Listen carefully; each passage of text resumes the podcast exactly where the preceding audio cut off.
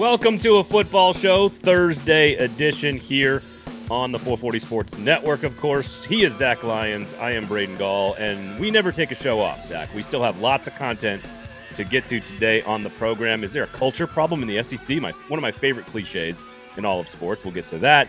Titans draft needs and how it pairs with the draft board. Always my favorite part of draft conversation is where do you need players and where is their quality picks later in the draft, which is all about strategy, Zach. It's my one of my favorite things about the NFL draft. Uh, some Lamar Jackson, uh, maybe some misconceptions, uh, conversation about him battling with one of the best organizations, front offices in NFL history.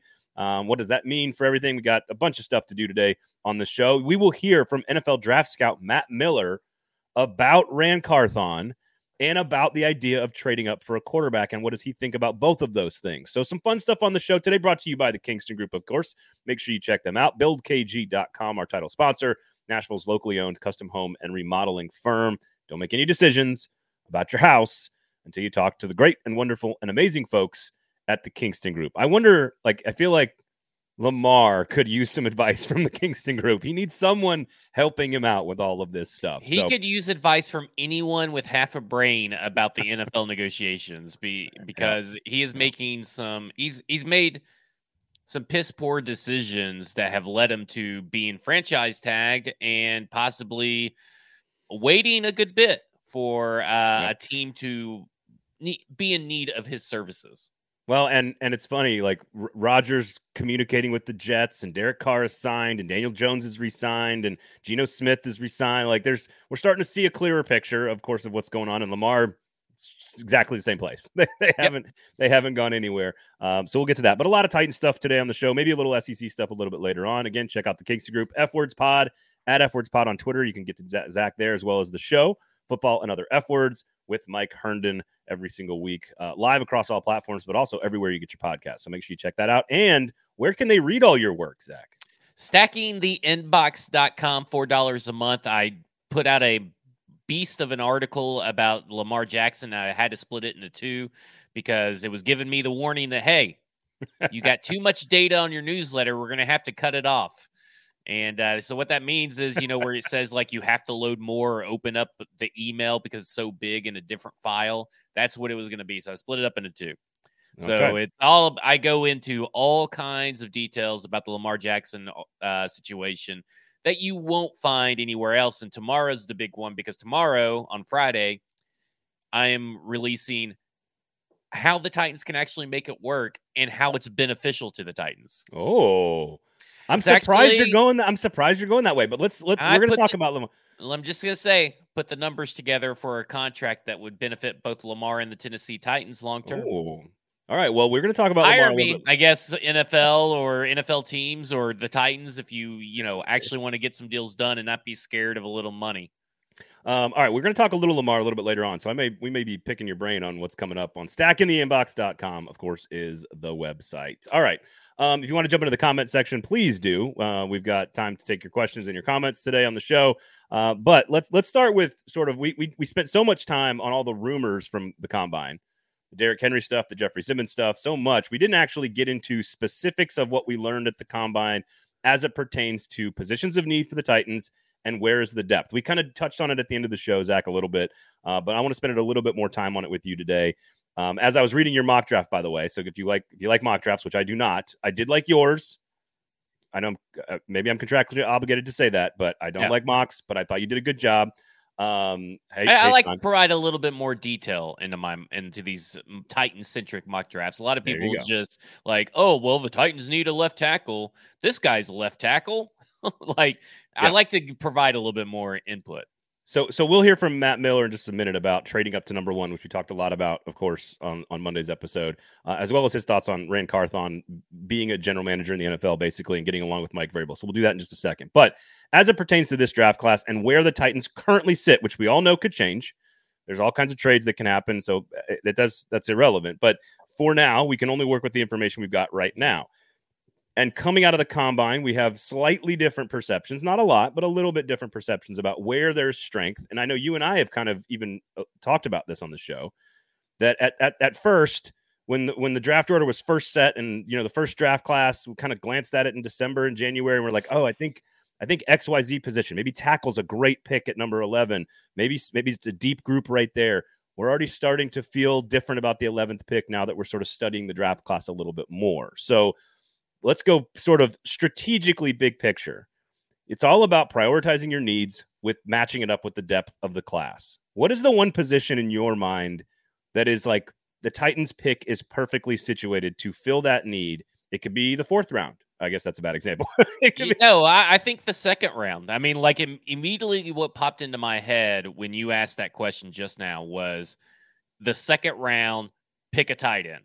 Because in my mind, it feels like that first off, tight ends historically aren't flying off the board in the first round. And probably with the teams late with the teams at the top and how they're constructed and the teams at the bottom with how they're constructed, you're talking maybe like one or two tight ends. I think in my mock, I did two tight ends. I had the Saints take Luke Musgrave because of the Bill Musgrave Dennis Allen connection from their time at Las Vegas or in Oakland with the Raiders with Derek Carr. They do need a tight end. So like I, I put that in there. Then I had Michael Mayer going a little bit higher to I can't remember which team I put him on, but I had Michael Mayer going up there too which to me, those are the two guys that have the most first round buzz. Would I draft Luke Musgrave in the first round? No. Would a team like the Saints, who traded up at one point to get Marcus Davenport in a hilariously stupid move, rely on connections like Bill Musgrave to do that? I could see it. Like, to me, that's where I'm at. And so I look at pick number 41 and I don't care what's happening in the NFL. I don't care what anybody says. If the Titans don't walk away with, mm, if he's on the board and the Titans don't walk away with Darnell Washington at pick 41, I may fucking riot. like, I will be so upset because he is so perfect for this team. But I feel like the tight end class is deep anyway. Yep. So, like, if he gets drafted before then, you have guys in like the third or fourth round, but like the second round is like perfect for guy like Darnell Washington, for Dalton Kincaid, maybe even uh, out of Old Dominion. Like that is a perfect little ground to get yeah. a playmaking tight end for your team. I think what makes Washington an interesting fit. Oh, by the way, and this is not a knock on him, second best tight end on his own college team. So just think about how Brock Bowers is going to be scouted next right. year when he comes out. exactly. um, but I think what makes him interesting. I thought it was funny when people called Kyle Pitts generational when we're just going to turn right around and call Brock yeah. Bowers generational. Brock Bowers is better tight end than Kyle Pitts. Just he's far no no he's he's far more complete um, than Kyle Pitts. There's no question. But but gener- from a from a speed athleticism standpoint, they're probably two of the best since like I don't know, Kellen Winslow, Jeremy Shockey era um, yeah. in terms of skill set. Uh, I think Michael Mayer, I've seen him go as high as 15 or 16. I think if Michael Mayer's on the board at 24, which he probably won't be, but you've traded back, then maybe you can consider it. Um, I wouldn't take Musgrave in the first round either. I think what makes Washington really interesting, and I like tight end it too because it's one of the best tight end classes we've seen in recent memory.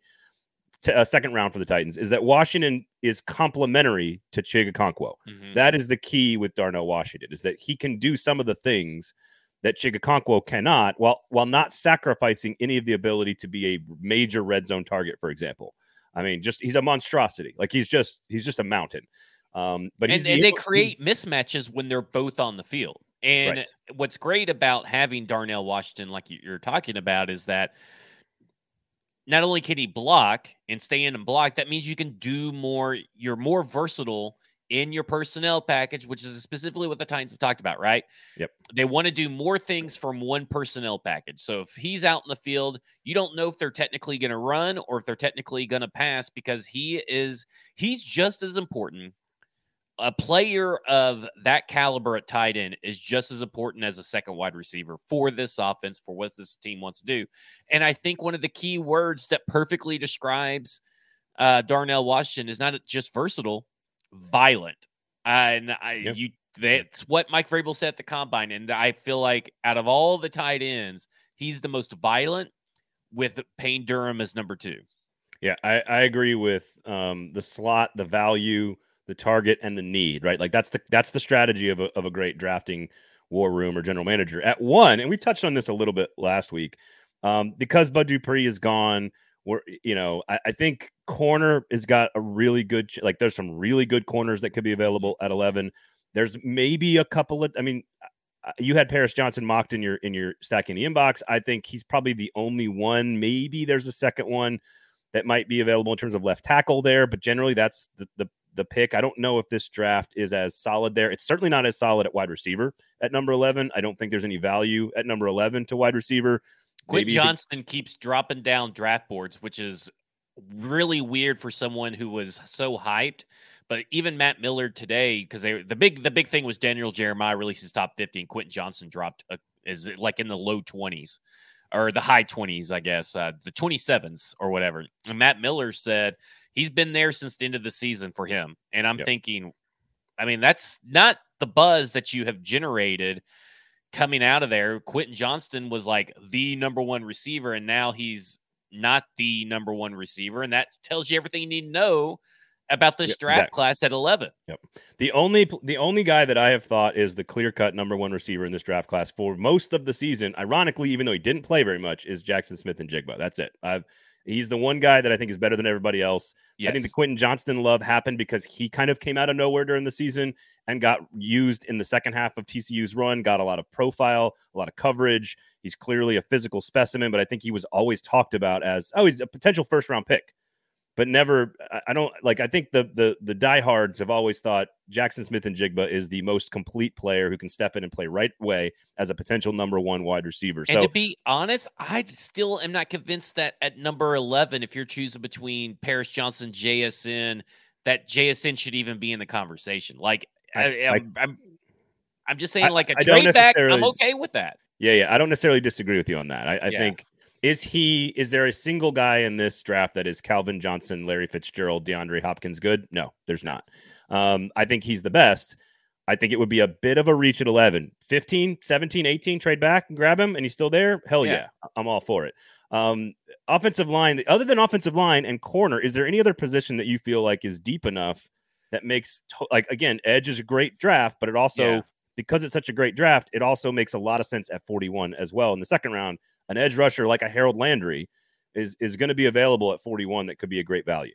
Yeah, I, I I think that it's like it goes Paris Johnson, the best cornerback available, the best edge player available, and then another offensive lineman, then like wide receiver. Like that's how it kind of views for me. Because at this point, I don't yep. think any of the top quarterbacks will be there. And if there is one that's going to be there, it's going to be Will Levis and hashtag never Levis. Um, but that's kind of where I'm at. Like, to me, if you have to reach because you can't trade back and Paris Johnson's off the board, and I, I look at like if Nolan Smith is gone, Joey Porter's gone, and Christian Gonzalez is gone, I could be okay with Deonte Banks. Like I could talk myself into Deonte Banks being a good pickup right there, but like Devon Witherspoon, I don't know if I if I'm good with Myles Murphy. Like I don't know yeah. if I'm good with Lucas Van Ness. Like the edge classes, it's like for me, it's it's uh, Tyree Wilson, Will Anderson, Nolan Smith, and then everybody else it, as far as the edge class goes at number 11. And let's be honest, Will Anderson's more than likely not going to be there. You know, if Jalen Carter somehow falls to 11, you obviously just fall all over yourself to draft yeah, him yeah. there. But like realistically, it's it's like Nolan Smith. See, that's what I'm. I feel like we're getting into is yeah, it's, it's, not really position. It's the players that are there. So it's like Paris Johnson versus Nolan Smith versus Jackson Smith-Njigba versus it, one of the cornerbacks. Yeah, I, I agree. One cornerback could be there. I think two, at least two, if not three, will go in the top 10. So I think there's, but again, there's only so many picks, right? Like there's only so many slots in the top 10. There's 10 of them. Uh, and we, and four of them could be quarterbacks. You know, Carter and Anderson are going to go. Tyree Wilson's yeah. probably going to go.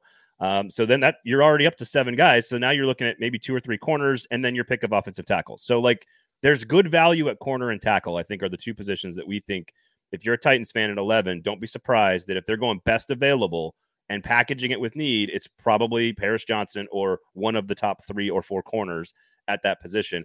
Um, a quick, quick Nolan Smith uh, thing. I know we're to talk about Georgia culture later. There's a tease for you. I was told he was largely a giant asshole to everybody at the combine. So wow. Well, it's does, probably because he's a fucking liar. And remember when he said uh, nobody's done more with less than University of Georgia. Fucking it, liar. It, it, doesn't mean that he's not going to be a good football player. Doesn't no. mean he didn't have a great career. Doesn't mean he's not going to be a good draft pick by somebody, Titans included. I was just told, and again, it's anecdotal. It's about how you treat people when you're going in and out of production rooms and meetings and talking to teams and and you're around a lot of people that work around the draft that are not on NFL teams, right? You're around media people, you're around staffers that run the event. And if you're just kind of being a dick, You know, everybody out.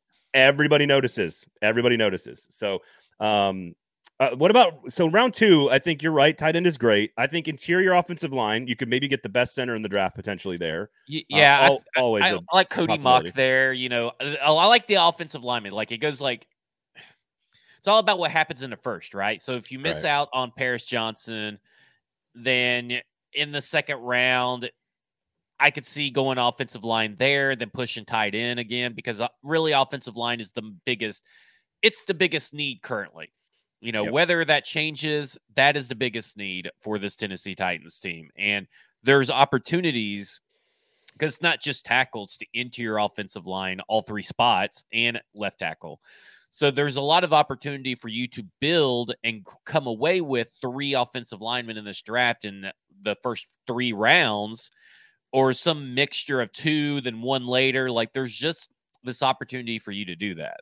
in, theory, you could end up with the number one tackle in the draft in the first round and the number one center or guard in the draft in the second round. In theory, I, in I'm not saying it's likely or that they're going to do it, but there's a chance that they could take the best player at two positions along the offensive line with their first two picks. Right. Now, now wide receiver, I, I think once you get into 41 territory in the second round, that, it's like a Dave Matthews band concert. Uh, once you get to number 41, that is where you start to look at potentially what you want there. If you're going to go receiver, is the best of the next tier. Like you need to have conviction over XYZ player being the best of the second tier. Whoever you have on the first tier, whether that's Quentin Johnston, you know, Jackson Smith-Njigba, Jordan Addison, whoever you put on that top tier, you have to assume that probably three, four, five of them are gone, maybe more. You have to be convicted and go ahead of the run, right? Because there's going to be a run of receivers in the back end of the second round into- the third. You have to be convicted about your guy in that spot. Yeah, I think it's going to be interesting. I, I have a hard time. I think there's going to be like a wide receiver drought. I don't think there's going to be a wide receiver run. I, I have a feeling that there's going to be. I think there's going to be at least four, at least four go in the first round, and then Okay. I think you could see maybe like two go in the second, and then maybe like three go in the third, which is a really That's a weak ass draft it- for receiver. it's just what it is. It's just it's just Right. it's just is a weak draft for wide receiver. And I think what will also happen and be telling is how much money is spent on these wide receivers that are hitting the free agent market, how many teams trade, because that also signals if you're overpaying for a guy like Adam Thielen, that tells me that your team does not like anybody in this draft. Yeah. So that's going to tell you that's going to give gauge you the give you the temperature of how the NFL feels about this wide receiver class as your free agency class. And Yep. at this point, man, like I, I know it sounds crazy because it, I know it's a mock draft and doesn't matter, but like there were still wide receivers in the fifth round Yep. that I would start and draft on this team. Yep. Yep. And I think that's how it's going to be. I think the other angle you could play here at this spot, by the way, thanks to the Kingston Group for supporting us, buildkg.com, uh, stacking the inbox, F words pod, all the other great shows from 440. But check out Kingston Group. Just keep just keep them in the back of your head. Uh, the, the other great, I think the other reason I really like the Titans' position with this draft is you could, in theory, replace Taylor Lewan and Bud Dupree with your first two picks, and and you you could take a starting left tackle and a starting pass rusher at at 11 and 41, and probably get a pretty valuable piece at both of those spots. Again, you could get the best offensive tackle. And because the pass rush class is so deep, you could get a guy that could be an instant impact player at 41. So I mean, especially because a guy, it just got reported by Justin Melo of Music City Audible and uh, BroadwaySportsMedia.com and the Draft Network. Last night, it was talking about tr- they're trying to work on an extension with Demarcus Walker. Now it's today, it's Demarcus Walker's market is heating up. ooh, And so they're still trying to work on it, but there's a good chance that they could lose out on Demarcus Walker too. And that is it. So now you are literally left with Harold Landry, Denico Autry, and Rashad Weaver. And that is not a very they all have their issues Yeah. of they all have their uh, areas of concern heading into the 2023 year. You need to sign an edge and draft an edge. And I would even say, even with DeMar- Demarcus Walker, you need to sign an edge, draft an edge. I am curious to see what they do in this space because that's the one area of the team where it feels like they have been able to plug and play. Like they've been able to find guys off the street that they can develop, and that's a credit to the coaching staff uh, and the defensive line staff. Uh, that's the one area where they just have found guys and, and sort of created ways to to get production. Uh, you know, do they all of a sudden develop Rashad Weaver into a great run defender? I, I don't know. Like that, that's a that's a question. Um, but it could absolutely be a, be a part of it. Now in the third round, and listen, eh, aren't his charges still hanging out there too? Uh, there's stuff. There's stuff out there for sure. So um, now, if we, depending on what happens in the first two rounds, obviously this dictates what you do. But in the third round, um, there's still plenty of quality players on the board. We know often we know middle linebacker could be a, a major a major player potentially. Uh, and frankly, maybe we should have mentioned that at 41. Like you might still be able to get a top two or three middle linebacker in the draft at 41 if you don't resign. I just David don't Long. think it's that pressing of a need unless it's like it's unless it's someone that is like a only one other inside linebacker win in the first round and all that Right. kind of stuff, or maybe no inside linebackers because they're kind of like tight ends and running backs, right? Yep. You Yep. could go a whole draft with that a first round draft without probably seeing you know multiple of that position. So like to me, it's like it's not high, so it has to be someone special at number two. Uh, would Jack Campbell qualify at 41 Yeah, I think if he's on the board still? If he's still on the board, I mean, that seems like a very Titans s pick to go ahead and grab. he feels like such a Vrabel guy. Um, so I think I think once you get to the third round, it opens up real big. Like all of a sudden, if you haven't taken a receiver, receiver's a major player. If yeah, you worst taken year to not have a comp- compensatory picks and all that kind of stuff, which Jon Robinson was horrendous, and the Ti- Tennessee Titans hor- have pretty much been horrendous with managing the cap and manipulating it to get compensatory picks. if if you have not gone receiver, it's clearly there. If you have not gone interior line, it's probably still, Still very there. valuable. If Probably you haven't inside gone ed- linebacker. if, if you haven't gone inside linebacker, there's probably some value there. If you trade Derrick Henry, you probably can take one of the best running backs in the draft in the Mhm. third round, probably the guy that you like the most. I think that's probably unlikely, both the trade and the draft, but we have to mention it. I think it's prob that's also a spot where you could get a pretty good tight end if you've gone offensive line. Let's say you go Paris Johnson and then you go pa- pass rusher at 41. Really good chance that you take a tight end or a receiver Yeah. right there in the third round. Yeah, it's just to me, it's it's like I've been saying for a while, and we'll talk a little bit more about it in the trade up. But like the first round pick is not where it's at really for for me anymore. I would rather. Oh, I'm always pro trade back. Like to me, you can do so much damage in the second to fifth rounds of these drafts that it's just go ahead and trade back and get it done. And this It's- is one of those drafts where I just feel the same way that just know. go and trade back and get a, and do a lot of damage in these middle rounds. Uh, other than acquiring DeMarco Murray and Ryan Tannehill in the trade market, probably the Jon Robinson's strength was like rounds two through f- four, like uh, Yeah. two through five. Obviously, some misses in there, but a lot of really, really productive players uh, as as well. So interesting to see what they do with the third round pick. I think I w- I would love to see an extra third and an extra fourth if you can move from eleven back to twenty one, let's say. And, and all, all of a sudden you've got an extra third and an extra fourth, and you still have like a late first round pick. I, I think there's that's where you can fill your middle linebacker, your guard, your center, your tight end, your receiver, your Yep. pass rusher, and your offensive tackle, and you can do it all before you get to round five, let's say. Um, what about the back end of the draft? And, and we can move quickly through this part, but they don't technically have a fourth right now, but fifth, sixth, whatever. Like where where's the value in, in this draft class for those picks later on? I, I think still kicker. I think wide receiver, inside linebacker, and edge because they're just so deep. Because wide, it's it's weird, right? Because so inside linebacker is a pretty deep class, edge is a pretty deep class, so that lends you to having players available that you could probably start in these later rounds. Wide receiver is not deep, and thus because not a lot of players are going to be flying off the boards, you're going to be able to find appropriate value to skill set in in these rounds. So that's where I'm kind of at. Remember, they have two six. So the six, they're waiting for compensatory picks to come through because part of the Julio Jones trade is an Atlanta six. And if Atlanta, I guess, is getting gets a six round pick that's higher or lower, I think that affects which six round pick for Atlanta they get. So Yeah. they're gonna have two six round picks to use in this draft and maybe even possibly use to move up. I, I will say uh, just just at the edge position, that in general there are not a lot of starting productive pass rushers that are drafted outside of the top three or four rounds. Running backs, tons of them. Receivers, tons of them. Linebackers, tons of them. Guards and centers, tons of them. T- tight ends, a lot of tight ends that are productive outside of the, the first three or four rounds. Generally, you probably need to go after edge a little earlier, in my opinion. But uh, that's why I see, I could see middle linebacker, guard, and tight end falling down the board because you feel like there's depth there and you feel like you can find those positions later in the draft. But that's kind of standard. That's not necessarily tied to this draft class. Uh, tight end, I think, is the one where you can you can maybe wait.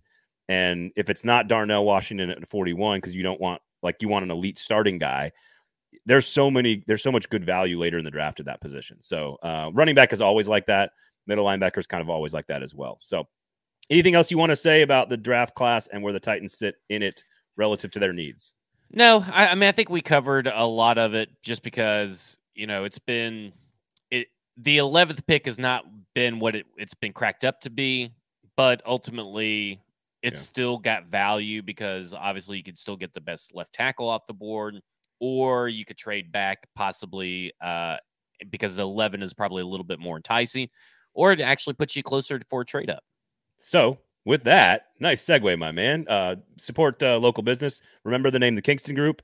BuildKG.com before you make any big decisions about your house. Make sure you always remember the Kingston Group, Nashville's locally owned custom home and remodeling firm, and award winning, I might add. Which brings us to Matt Miller. Matt Miller, NFL draft scout from ESPN, of course, is going to be on the Lame Stream Sports podcast on Friday. We had about a 30 minute conversation with him about a lot of stuff, a lot of backstories, a lot of dark intel, a lot of fun stuff. But I had a chance to ask him about trading up. Now, my first question to him, and, and I there's two questions in here when we're going to play this for you. But the first question was about trading up to number three. Are you comfortable with at least three quarterbacks? is either Anthony Richardson or Levis. If the Titans go up to the Cardinal spot at number three, are you comfortable with the top any of the top three falling to you? And here was Matt Miller's answer. Trading up to three and saying we're going to be fine with whichever quarterback's there essentially means Will Levis or Anthony Richardson. Um, that three is too rich for me. I'll say that three is too high for me. I would not want to put my my job on the line at number three. Plus, you would have to give up a wheelbarrow full of picks to go from eleven to three. So that might seem like really conservative of me to be like, no, I'm not. I would say, I mean, I would trade up for Will Anderson, but that's still too much to trade up for a defensive end. So as much like maybe they do want to trade up and and get a quarterback, I would almost rather wait till next year. Uh, when you you're looking at Caleb Williams and Drake Maye uh, as as I think they will be better quarterback prospects than what we have in this class. So I would I would think this year try to figure out the offensive line, try to get another pass rusher maybe draft Hendon Hooker in the second round, see what you can get there. And then if all else fails, head into the 24 draft looking at quarterbacks. So, so you wouldn't go to three to take one of the top three. Would you go to one or two to take one of the top two? Probably not. I still think it's just yeah. too expensive. And, and, I'm not, I'm not convicted that these quarterbacks are like, and I really like Bryce Young. I really like CJ Stroud. I'm not convicted enough in the Titans situation to say one of those guys is going to be the answer. Like, who's your left tackle right now? You know, who's your number one wide receiver? Who's your running back? there are so many. So to me, again, I think this is a rebuild. I don't think this is, hey, let's use seven draft picks to go get a quarterback yeah. when we have no one to protect him, no one for him to throw to, and we might have to trade the guy he's going to hand the ball to to get up there. So that's just not how I would go about things for this team. There you go, Matt Miller on the trade up. So I've got a quick CJ Stroud story for you, but I want to get your thoughts, Zach, on basically him saying it's not worth the trade the trade up value. The team's not in that position to use all those picks, and that very clearly Caleb Williams and Drake Maye, USC and North Carolina, respectively, in next year's draft would grade out higher than Bryce Young and CJ Stroud. I, I don't here's the thing. I i hate the projecting of quarterbacks until they've actually completed their second season as a full-time starter. I mean yeah it's a projection but let's be honest bryce young and cj stroud are graded pretty highly on most people's boards. I mean they're the, they're the number one. Drake williams could be number two right? I mean, Drake Williams Drake- could be Drake Williams. I like that. A combo of the two players. Oh yeah, sorry. No, Drake, Drake, May. no, Drake you're May. right about you're right about Drake Maye. Only one year starting. Only one year starter. I mean, and Caleb Williams is an Oklahoma quarterback. Oklahoma quarterbacks haven't traditionally been that well and done that well since Trent. He just he just led his team to the Super Bowl. well, that's an Alabama quarterback. uh, but, but did he win? No, he didn't win. And did, did he, didn't lead them? Uh, yeah, I mean, I guess in the sense that he's Alright, a locker room leader, alright. but let's be honest, he it wasn't because of his passing skills. I, I think your point is valid. That to me, Caleb Williams is the clear number one. He, Yeah, we've seen we've well, seen more of is- him. He's number one. Yeah, and is he better than Bryce Young coming into the NFL? I'm not convinced yet that he is the the better of the two. He's the bigger of the two, and I think that's I think that's what ultimately people are so wrapped up in. But I We'll would not we'll take see. I would not take Drake Maye over Bryce Young. I would Yeah. take Caleb Williams. so if if that's the case, then you're still talking about Bryce Young still being the second best quarterback out of next year's draft class, and then you got C.J. Stroud. I mean, how's he projected against Drake Maye? So it, you know, like they're probably the same, but I think I may lean on the experience of CJ Stroud and his anticipation accuracy a little bit more. Again, we haven't seen enough of Drake Maye. I I don't, I don't understand. Let's pump the brakes on. I've always been one of those people that the the people that project, you know, oh, here's top 100 Right, right. players in 2024. We haven't even seen them. What if they get injured? Then where are you at? See, that's the problem with this. You, I've always said that if you have conviction, go up and get it. You you're not guaranteed in the NFL, especially with Mike Vrabel as your head coach, to be in a position better than what you're in now to trade up. Wow, they're I'm I'm all right with Caleb Williams and Drake Maye being there, and I would love to have one of those quarterbacks. And don't get me wrong, Right. Right. but we're talking about what's the for sure thing, and the for sure thing is what's in front of you. I, I think the key is the to your point. The gap is not large enough. This is not Andrew Luck next year. Right. Like this isn't Peyton Manning next year. I mean, although Caleb is close, I think he's really good. I, I, the gap between Bryce and CJ and Caleb and Drake Drake is not big enough to miss your window and your opportunity to make something happen now. I do think he's right that there's too many needs potentially to give up all the picks. I don't think that Ran's going to do it. I just don't think that they're going to sell that much. Now, you've always said it's all future number ones. It's not about it's not about give up. This so there, there's a report out today, right before we came on. There's a report. So let, let's break this report down. This is the report is from Ben Devine, who is quoting David Kaplan. So David Kaplan of Kaplan and Jay Hood on ESPN 1000, Unfiltered NBC, NBC Chicago, NBC Sports Chicago.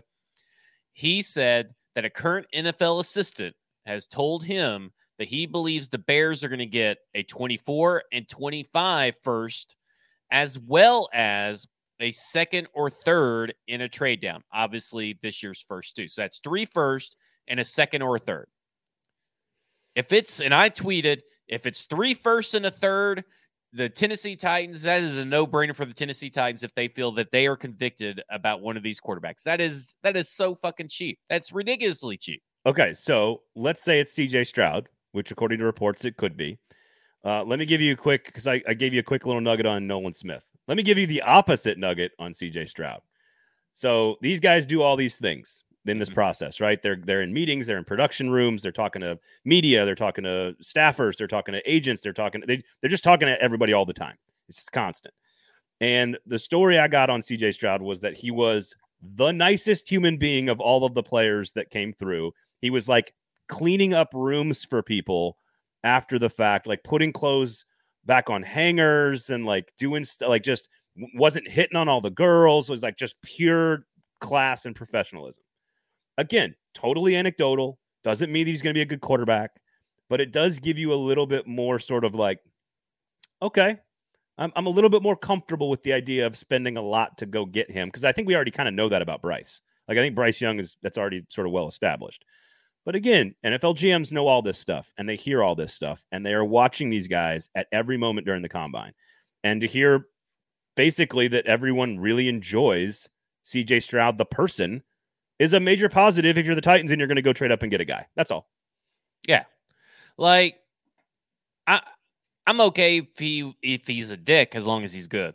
Like, I mean, I, I I just don't care. Like, uh, hey, guess what? Malik Willis, you know, he fed that homeless person. Good for that homeless person. Good for Malik Willis and all that kind of stuff. But it, like you said, none of this stuff translates into the NFL. Maybe is it a good indicator of some certain red flags? Yeah, possibly. Like Kyler Murray obviously had like red flags coming out of his ass, like like he was throwing red turtle shells in Mario Kart and banana peels all over the combine but he still went first, right? Like yeah, yeah, yeah. ultimately it's about what's on the field and I to me you know this whole situation of you have to give up too much you're giving up maybes like that is what you're trading. Yep. You're trading maybes. You're trading maybe you're trading a fourth uh fourth overall pick in 2023 because our 2024 draft because hey, Bryce Young gets injured or CJ Stroud gets injured. Right. But maybe you're trading away the 18th pick. And that 18th pick could have been uh, Isaiah Wilson's brother that's going to be, you know, high on cocaine right after you draft him. Like you're trading away maybes and possibilities and what ifs. Yep.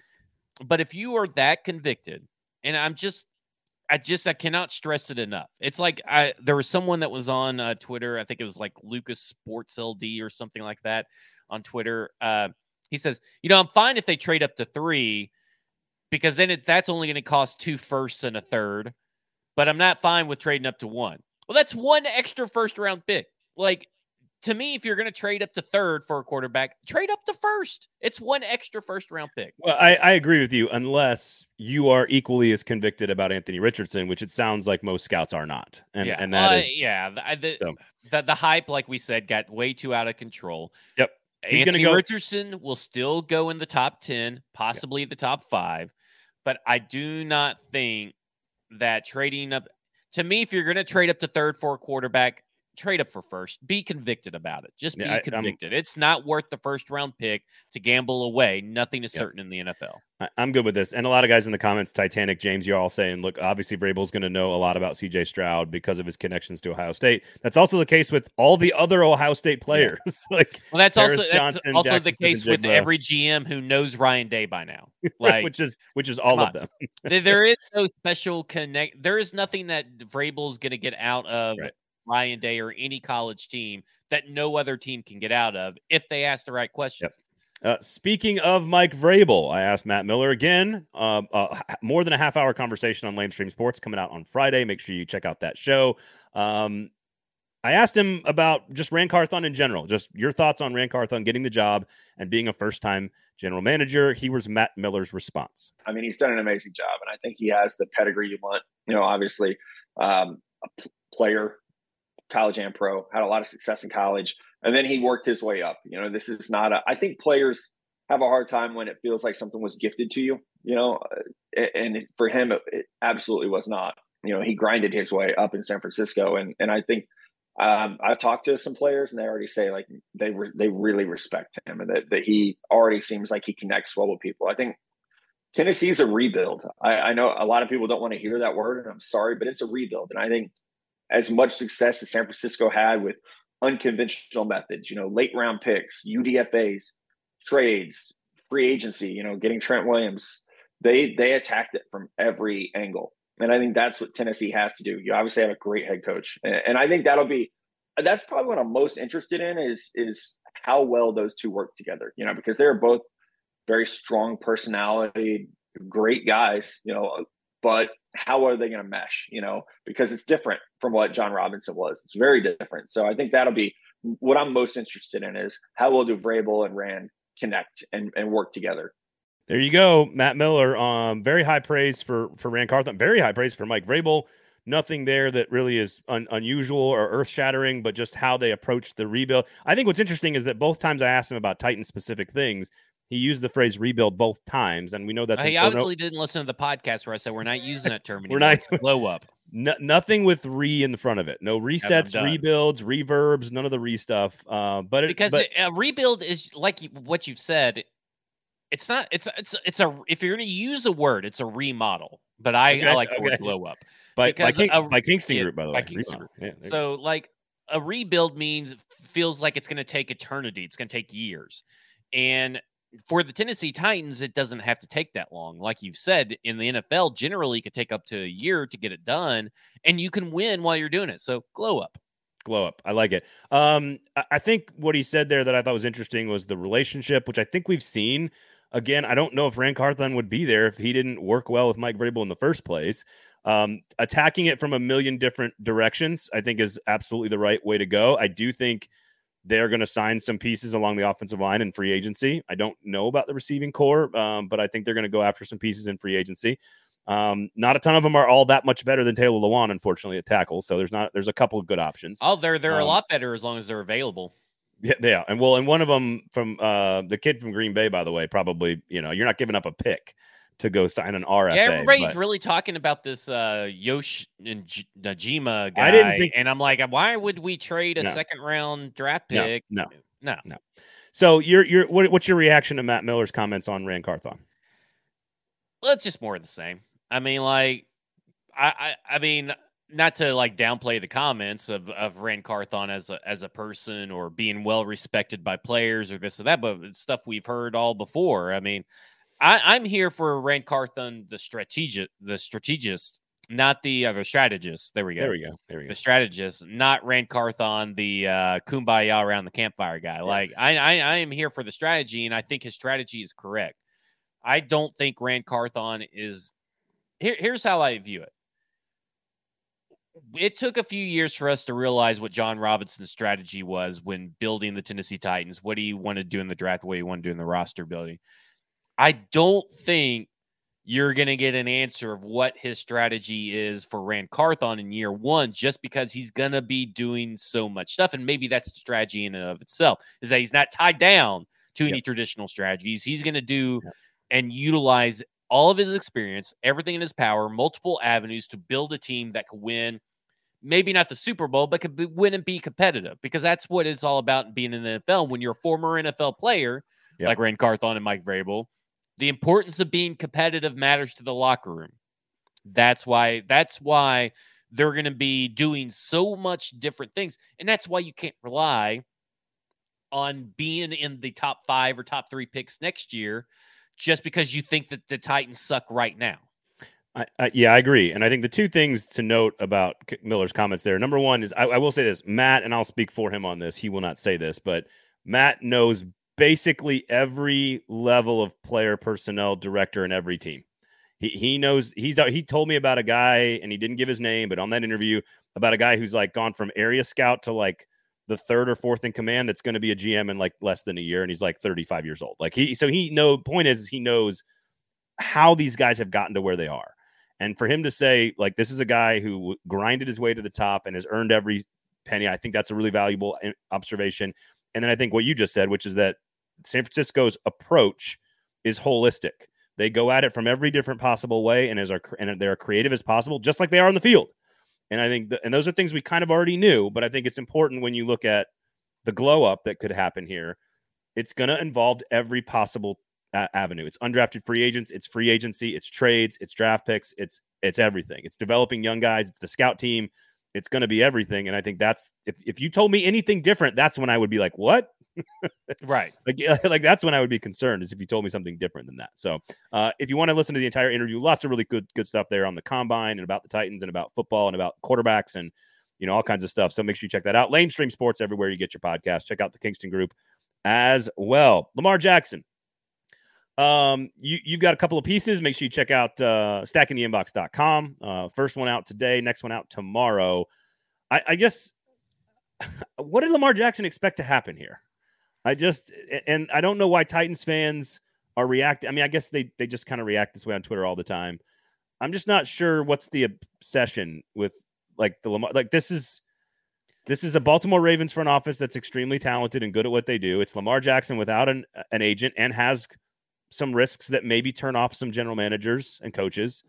Um, and, I like he's clearly better than Ryan Tannehill. It's hard to acquire. I know you're going to lay out in the inbox how to go get him and how it could work contractually.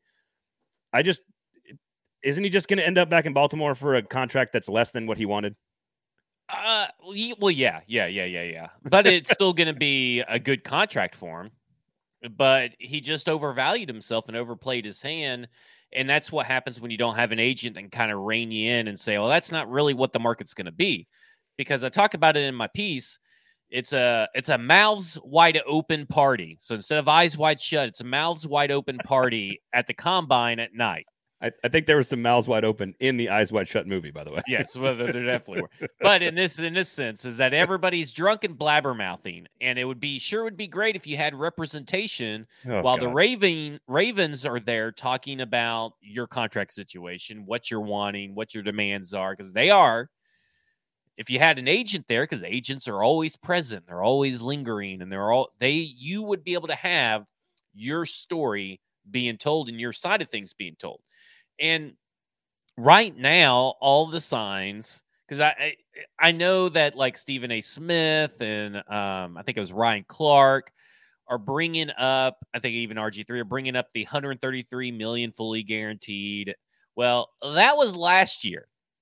Okay, that was that was last summer and he turned that down.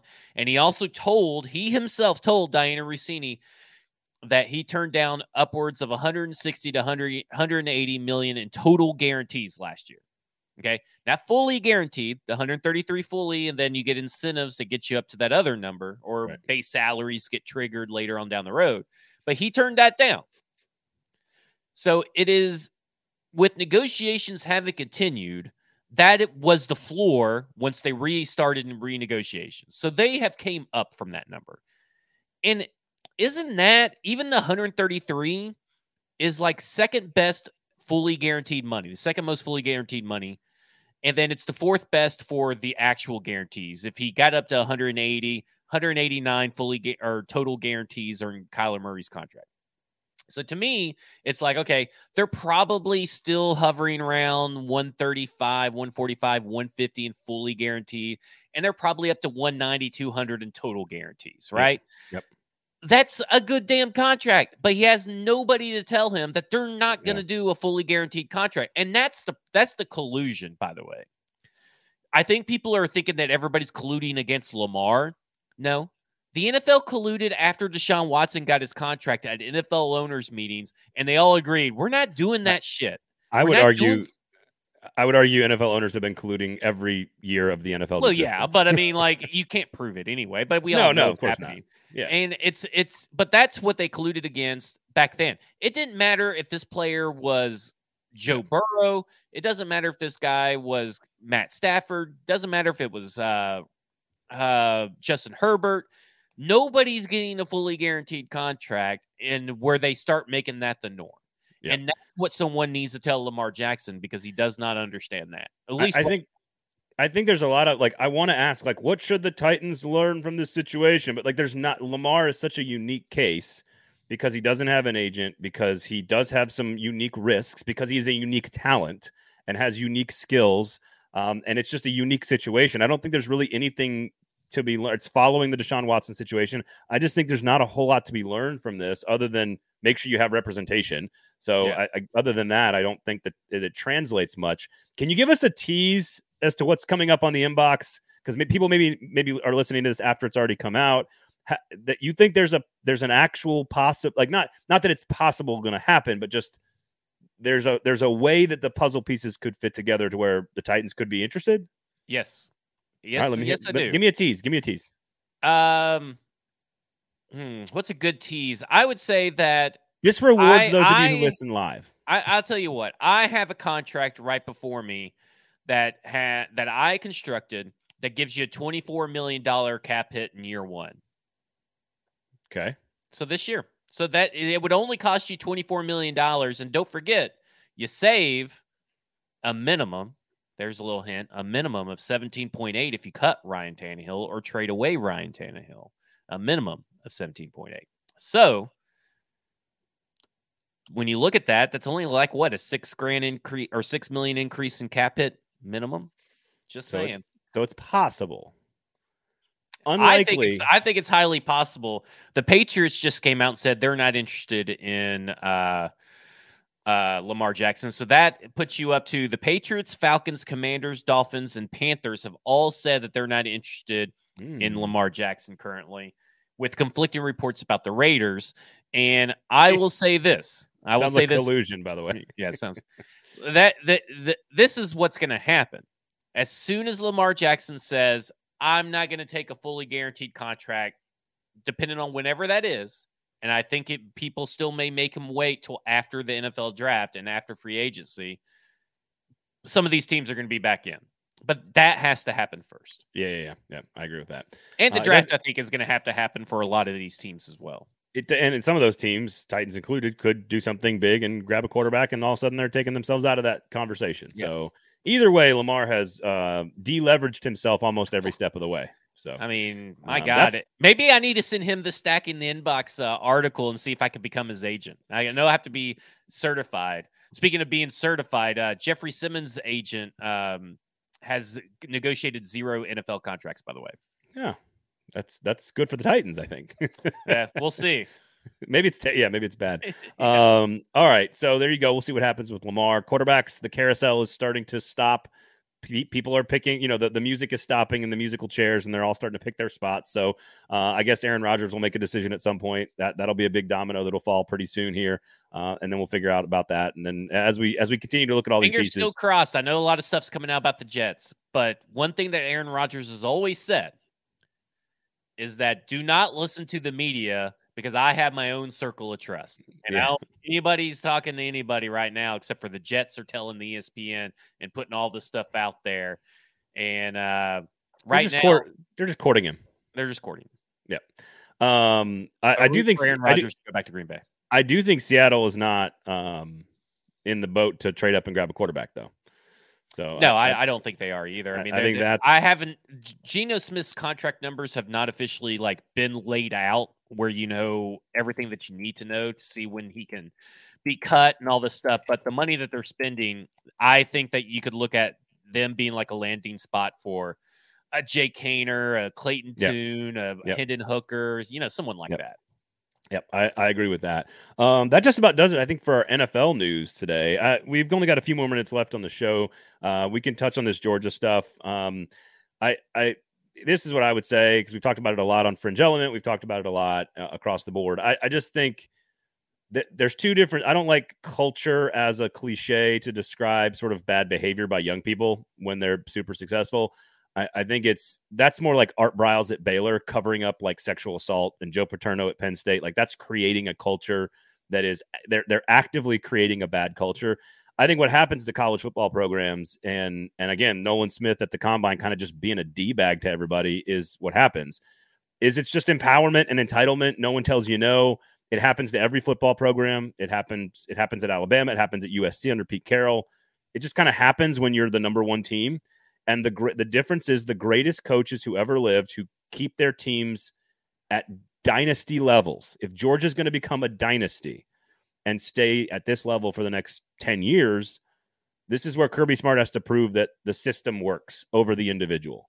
And that is, you know, that's kind of where they are right now. We're going to find out over the next couple of years because you can't have this many people driving 110 miles an hour drunk as hell at two in the morning and and just be like, it's okay. You you can't. Right. And this goes back to Isaiah freaking Wilson. Like Isaiah Wilson is part of this.